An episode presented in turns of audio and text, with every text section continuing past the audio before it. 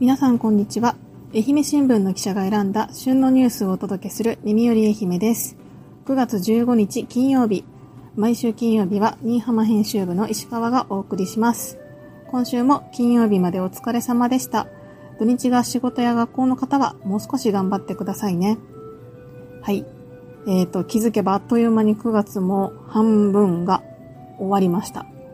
めっちゃ早かったですね。今週は、えっ、ー、と、井上ちゃんもあの言ってましたけれども、えっ、ー、と、私は市議会の一般質問で、えっ、と、3日間は議場に夕方までずっと詰めて話を聞くという、そういう取材をしておりました。あの、他の議場がどうかわからないんですけれども、あの、市議会の議場ってこう、窓があんまりなくって、ちょっとあの、途中からしんどくなってきたりはするんですけど、まあ、あの、1時間に1回休憩があるので、そこで飲み物飲んだりして、外出た、出てちょっと体を動かして、いつもこうリフレッシュをしてやっています。まあ、あの、議員の皆さんがどんなあの分野に興味を持っているのかとか、あの、どんなことを課題として、えっ、ー、と、考えて、あの、姿勢を捉えているのかっていう話も聞ける、まあ、貴重な機会では、あの、ありますので、あの、しっかり、これも取材をさせてもらいました。えー、詳しくは、えっ、ー、と、地方面の、にいっぱいこう、それぞれの自治体の議会の様子がまた載ってますので、そちらもぜひ読んでみてください。えっ、ー、と、秋山さんが、あの、スパイク、サッカーのスパイクが、あの、いつの間にかカラフルになっていたという話を、あの、昨日されてたと思うんですけど、それを見て、あの、思い出したのが、あの、えっ、ー、と、スポーツ部時代に愛媛 FC を担当してた時に、あの、最初はこう、選手の、あの、まあ、見分けというか背番号は当然あるんですけど、なかなかあの、記者席のところから見てると、こう、あ、今のプレー誰やったっけ？みたいなのを結構あの、見るのにちょっとこう判断に迷う時があって、結構その時にあの、選手によってこう、スパイクの色も結構違ったりするので、それで判断したりもしてました。結構人が重なってると番号見えなかったりとか、あの、髪型でもちょっとよくわかんないみたいな時もあったので、なんですけど、あの、前半後半でこう、スパイクを変える選手もたまにあの、いたりするので、あの、この選手は何色っていう風に覚えてても、あの、ハーフタイムで履き替えて出てきて、あ、また変わっとるみたいなこともたまにありました。なんかそのことを思い出しました。結構あの、スパイクも本当にあの、色、色にこだわりがあったりとか、メーカーにこだわりがあったりとかっていう選手もたくさんいたので、あの、その辺の話もなんか、あの、またもし担当することがあったら、あの、取材をしてみたいなというふうに思いました。はい、えっ、ー、と、早速今週のニュースに参ります。えっ、ー、と、なかなかちょっとあの、地方面で取り上げるようなあの、取材が最近ちょっとできていないので、少し前の話にはなるんですけれども、えっ、ー、と、新居浜で開催されている折り紙パネルの、えっ、と、巡回展のお話と、えっ、と、高校生が、えー、単成して育てたブドウ画を台湾で PR, PR しましたという日本の話題でお送りします。最後まで聞いていってください。まずはこちらのニュースです。ご当地キャラ折り紙で心臓病の小学5年生北永くんが難病理解へ全国巡回展。先天性の心臓病と戦う山口県山陽小野田市の小学生が全都道府県のご当地キャラクターを折り紙で作ったパネルの全国巡回展が新居浜市北新町の別子銅山記念図書館で17日まで開かれています。えー、このパネル展はですね、えっ、ー、と、病気、あの、生まれつきの心臓病と戦っている、えっ、ー、と、北永健人くんという、えっ、と、山口県の小学5年生の男の子がいるんですけれども、えっ、と、その、えっ、と、健人くんとお母さんのちかさんが、えっ、と、始めた巡回展になります。北永くんは、えっ、と、複数の心疾患を生まれつき抱えていて、えー、子供、もうちっちゃい頃からですね、3度の手術を経て、今はペースメーカーを入れて日常生活を送っています。で、この転機となったのが、えっ、ー、と、新型コロナウイルスの流行で、まあ、あの、心臓に持病があるということで、まあ、その当時はまだ未知のウイルスだったのでどうなるかわからないということで、2020年にこう自主休校をしていた時に、えっ、ー、と、折り紙を始めたことがきっかけとなります。で、えっ、ー、と、家であの折り紙やってたんですけども、2021年にですね、折り紙作家の石橋直子さんの、えー、ご当地キャラクター折り紙遊びという本をですね、ちかさんが図書館で借りたことがきっかけとなって、全国のご当地キャラクターを折り紙で制作するようになったということです。じゃあ、こう、せっかくだから全国のご当地キャラ全部追ってみようかという話になってですね、えっ、ー、と、全部で全国の52体を追って、その、それを日本地図にこう配置した1.8メートル四方のパネル作品を作って、それが2021年の8月に完成をしました。で、愛媛ではこうミキャンとバリーさんが並んでいます。で、えっ、ー、と、まあその、こういうものを見てもらいたいっていうのはもちろんなんですけれども、これをきっかけにこう病気についても知ってもらいたいということで、えっ、ー、と、巡回展を開くことを決めたということですね。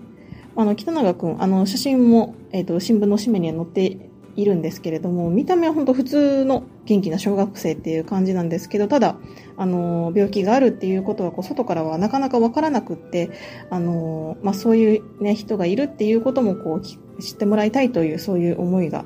あるそうです。で、これ、まあ、結構大きなパネルなので、こう、全国の図書館をこう、リレーをしようと思い立っても結構輸送費がかかるということで、この輸送金っていうのをですね、クラウドファンディングで、まあ、募って、で、ちかさんがその各地の図書館に、えっ、ー、と、展示の依頼をして、で、今はその図書館をリレーをして回っているという、そういう巡回展となります。で、えっ、ー、と、巡回展自体は、去年の2021年の10、あ、2022年の12月に、えっ、ー、と、北長健人君が住む山陽小野田市を出発をして、愛媛が12件目ということになります。え、会場にはパネルの他に、あの、北永君が書いた作文や新聞記事、で、あの、病気の理解のためのこうパンフレットなんかも展示をしていて、で、あの、写真見ていただくと奥の方にあの、ポストがあると思うんですけど、北永君に当てたこうメッセージカードを入れるポストも設置をしていて、で、これもこう、いろんな各地の図書館をリレーして、メッセージも一緒にその次のところに届けられて、で、最終的にこう、北中君が読むという形になるそうですね。で、この巡回展は、あの、石橋直子さんが、あの、住んでいる千葉県をゴールにする予定で、まだ、えっ、ー、と、九州と中国、四国を回り始めたところなので、まあ、まだまだこう、あの、長い、あの、旅が続くんですけれども、えっ、ー、と、ちかさんはですね、石橋さんと会うためにリレー展示をやり遂げたいです。ケントのことを知ってもらってみんなが優しい世界になれたらいいなと思いますと話していました。で、えっ、ー、と、次の目的地は高知県の四万十市ということですね。まあ、このリレー展示が無事に終わることを祈っております。ちょっとあの会期が日曜日までなので、あのもしかしたらちょっと遠方の方は見に行けないかもしれないんですけれども、新居浜市の方やこう、東洋で、あ、この土日にちょっと見に行ってみようかなという方はぜひ、えっ、ー、と、図書館の方で作品を見ていただけたらなと思います。続いてはこちらです。丹西ぶどう台湾で PR 丹原構成4年ぶりに販売研修農産物の生産工程管理に関する国際企画グローバルギャップ認証をブドウで取得し台湾での販売研修を続けている西条市丹原町の丹原高校の生徒6人が8月下旬現地で販売研修などに臨みました。新型コロナウイルス化の影響で、えー、丹原高校生の台湾訪問は4年ぶりとなります。生徒らはいろんな気づきがあり、貴重な経験ができましたと振り返りました。はい、秋といえば、ぶどうですよね。いいなぁ、ぶどう。えっ、ー、と、丹原高校は2018年にグローバルギャップ認証を取得をしました。で、台中市の高級スーパーでの研修を始めていました。で2020年から22年は新型コロナの影響で、渡航できなかったということで、今回が4年ぶりの現地での販売研修となります。実習ではですね、オレンジ色のハッピー姿で、買い物客にアピール。で試食の感想では、え、台湾の好みよりも酸っぱいなどの厳しい意見もあったそうですけれども、日本の高校生が育てたことや品種の魅力などを PR して輸出した85房は無事完売したということです。えー、園芸科学科3年の近藤里馬さんは、自分から話しかけないと目に留めてもらえない。積極的に自分から動く大切さを学びましたと話しています。で、このグローバルギャップの認証は3年生が引き継いでいて、今年も7年目の認証を取るための手続きをすでに終えているということですね。で、この認証取得の取り組みというのが生徒の学びの動機づけになっているということですね。なんで、この、えっ、ー、と、丹原高校でのこの研修があるから学校を選んだという方もいるそうで、えっ、ー、と、園芸科学科の、えっ、ー、と、3年の長井瑠奈さんは、台湾輸出や現地研修に興味があってこの高校を選びましたと話していました。えー、ね、あの4年ぶりということでこう販売研修がこう最初で最後という経験になりましたけれどもで自分たちの姿を見た後輩が来年以降に続いてくれれば嬉しいですと永井さんは話していました、うん、なかなかこう販売自分たちの手でするっていうあのことそのものもそんなに機会がないと思うんですけどそれがまた地元ではなくってあの国が違う台湾でやるというのもこう、ね、あの日本でやる以上のこう学びがきっとあったんではないかなと思います。このぶどうちなみにどんな味がするのかめっちゃ食べてみたいなと思うんですけどどこで買えるのかちょっとまた調べておこうと思います。以上、今週私が選んだニュースでした。はい、エンディングです。最後まで聞いていただきありがとうございました。今日紹介した記事は愛媛新聞オンラインから読むことができます。チャプターや放送の詳細欄にある URL からアクセスしてご覧ください。耳より愛媛では平日は毎日旬のニュースをお届けしています。ぜひフォローをお願いします。コメントもお待ちしております。最近いろんな方があのいろんなえっ、ー、と、パーソナリティの放送にコメントをいただくことが増えて大変嬉しく思っております。えっ、ー、と、エンディングトークが幸せを感じるときは何ですかという話なんですけど、オープニングで少しサッカーの話をしたので、もうエンディングもサッカーの話をしようかなと思います。えっと、ご存知の通りあの、愛媛 FC が最近すごく好調で、もう3ヶ月ぐらい負けてないんですかね。13戦負けなしということで、今 J3 の首位を、え、ー、と走って、今2位と勝ち点差が9差ということで、まあ、少しちょっと、あの、抜けた状態で、あの、周囲をキープしております。まあ、あの、シーズンまだ続きますので、まあ、最後までこう、油断は決してできませんけれども、あの、まあ、しっかりとこう、勝ちや、えー、引き分け、勝ち点を積み重ねていっているというところで大変嬉しく思っています。で、えっ、ー、と、まあ、なかなか全部のホーム戦を見に行くってとこまでは、あの、時間の日程とかスケジュールの都合でなかなかちょっとできてはないんですけれども、行けるときはニンスタに、えっ、と、足を運んで生で試合を見るようにしています。で、この間も、えっ、と、試合を見に行ったんですけれども、なんか、あの来るたびにこう、スタジアムの雰囲気がめっちゃ良くなってることにすごく驚くというか、あの見に来る方もやっぱり増えてるなと思いますし、あの、見、見に来てる年齢層もちょっとなんか若い人が増えてたりとか、なんかしてて、こう、ああ、本当にこう、あの、勝ち続けることで、こう、見える景色ってこんなに変わるんだなっていうことを、こう、あの、思いながら見てます。あの、当然その J2 に、あの、15年以上こう、いる。で、J2 で戦い続けるってことも本当にすごいことだと、あの、取材をしてて、あの、感じることはすごくあったんですけど、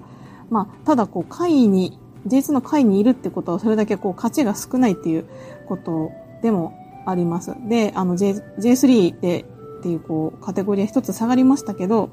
まあ、その這い上がるためにこうチームとかサポーター、クラブがこう一丸となっている様子をこう見るっていう経験も、あ今もう取材をする立場ではないですけれども、あの、一観客としてこう見に行くと、なんかすごくこう J2 にいた時とはこう、いい意味で違うこう、ポジティブな空気感っていうのを包まれてて、ああ、なんか、愛媛 FC にこう、今までこう、足りなかっ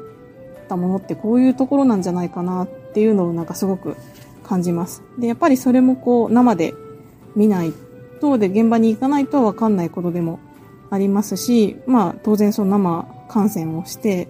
ゴールが入った時のこう興奮とか喜びっていうのは、もうこれ以上ないぐらいこう、なんかいいものだなっていう風に感じております。だから多分今サッカーをこう見てみようかなって思う方も少しずつ増えてるようなあの気はしますし、ずっとこう FMC をあの応援し続けてる人にとってもこう、まあ結構今ね、いる順位的にこう、それはそれでドキドキするところもあるとは思うんですけど、やっぱりこう前向きな気持ちになってるあの人の方が多いのではないかなというふうに思います。今こうあのテレビとかあの配信とかでもこう試合ってあの見れますし、どんなあの展開だったかっていうのはこう映像でだいぶ残ってるところはあるかなと思うんですけど、やっぱりこう、そのライブで見るというか、現地で見るっていうところはすごく大事にしたいなと思うんですけど、なかなかいけてないこのもどかしさっていうのはなんかあるかなというふうに思ってます。えー、っと、まあおそらく終盤になってきたら愛媛 FC とあの FC 今治もあの全然2位の FC 大阪と今勝ち点が5差なので、まあ全然こう昇格争いにあのチャンスは残っている状態だと思います。あのその2チームの2クラブのあの戦いぶりなんかもですね、まあ角谷君がきっと何かしらスポーツ部の先輩たちと一緒にやってくれると信じております。なんかその辺のあの、どんな戦力なのかとか戦いぶりがどうかっていう話もこうぜひ聞いてみたいなというふうに、えー、ちょっとプレッシャーをかけておきます。よろしくお願いします。えー、台本を作らずに喋り続けたら5分も経っていたので、この辺で終わろうと思います。えー、明日土曜日はデジタル報道部の竹下瀬奈さんです。えっ、ー、と、明日へのバトンも、あの、竹下さんからの、えー、リクエストで幸せを感じたことのままでお願いしますと、なんかどうやら聞いてみたいことがあるそうなので、えー、そのまま、えーと、幸せを感じたことで、えーと、お話進めてもらえたらと思います。よろしくお願いします。それではまた明日、いい週末をお過ごしください。今日の担当は、新居浜編集部の石川でした。さよなら